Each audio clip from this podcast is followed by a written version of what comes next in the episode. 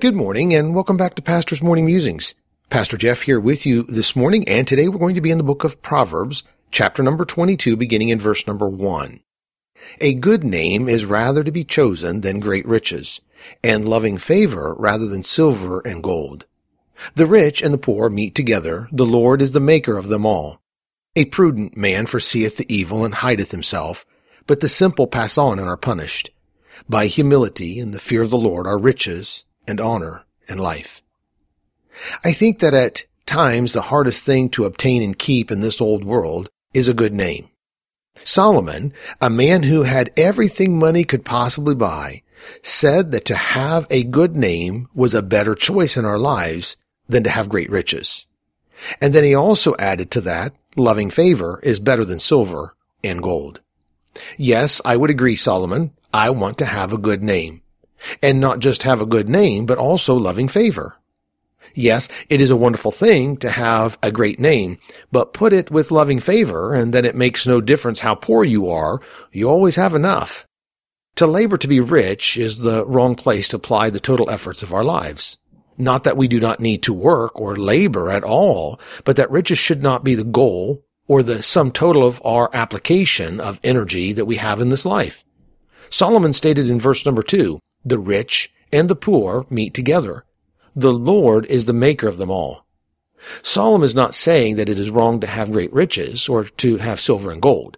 But if that is all that is the foundation of our being, we will greatly be disappointed someday because we cannot take it with us when we die. This weekend, as I was coming home from soul winning, I came across a funeral procession heading to the graveyard. I was sitting at a light waiting to make a left turn onto another street and the procession was turning onto the street I was leaving. I watched in awe as the procession passed me. I have been to and officiated a lot of funerals as a pastor, but never had I seen a procession like this one. There was the funeral director's car, which was one of the fanciest I'd ever seen.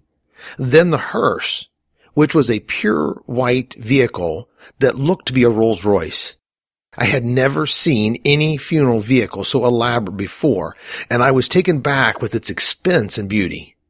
After the hearse were about five limousines and then the procession. There were police blocking off roads and traffic stopped in every direction as the procession made its way to the cemetery.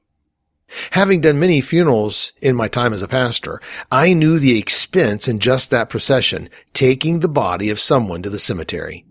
They were gone, no longer on this earth, and their body was lavished with great expense.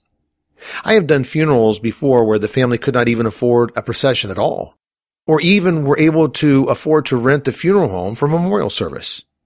And the truth of what Solomon is saying here is that both of these people entered eternity equal in their wealth.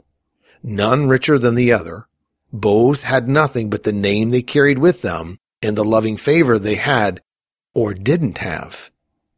We could take that loving favor and apply that to the word grace. Do we have the grace of God as we enter eternity?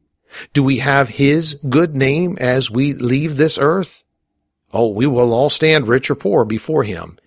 And what it is that is the most important is that we have a good name and loving favor. Solomon said in Proverbs 22:1, a good name is rather to be chosen than great riches, and loving favor rather than silver and gold. The rich and the poor meet together. The Lord is the maker of them all. What good name have you chosen? Have you chosen the good name of the Lord? Do you have his loving favor as you leave this earth and pass into eternity? So let me leave you with this one last scripture for today, Proverbs 23, 4. Labor not to be rich.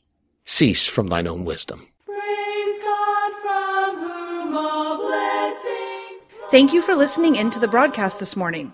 Join us every morning at 7:30 for a fresh episode of Pastor's Morning Musings. If you would like to listen to this musing again, please visit pastor-jeff.com. You can also contact Pastor Jeff by email at follow at pastor-jeff.com.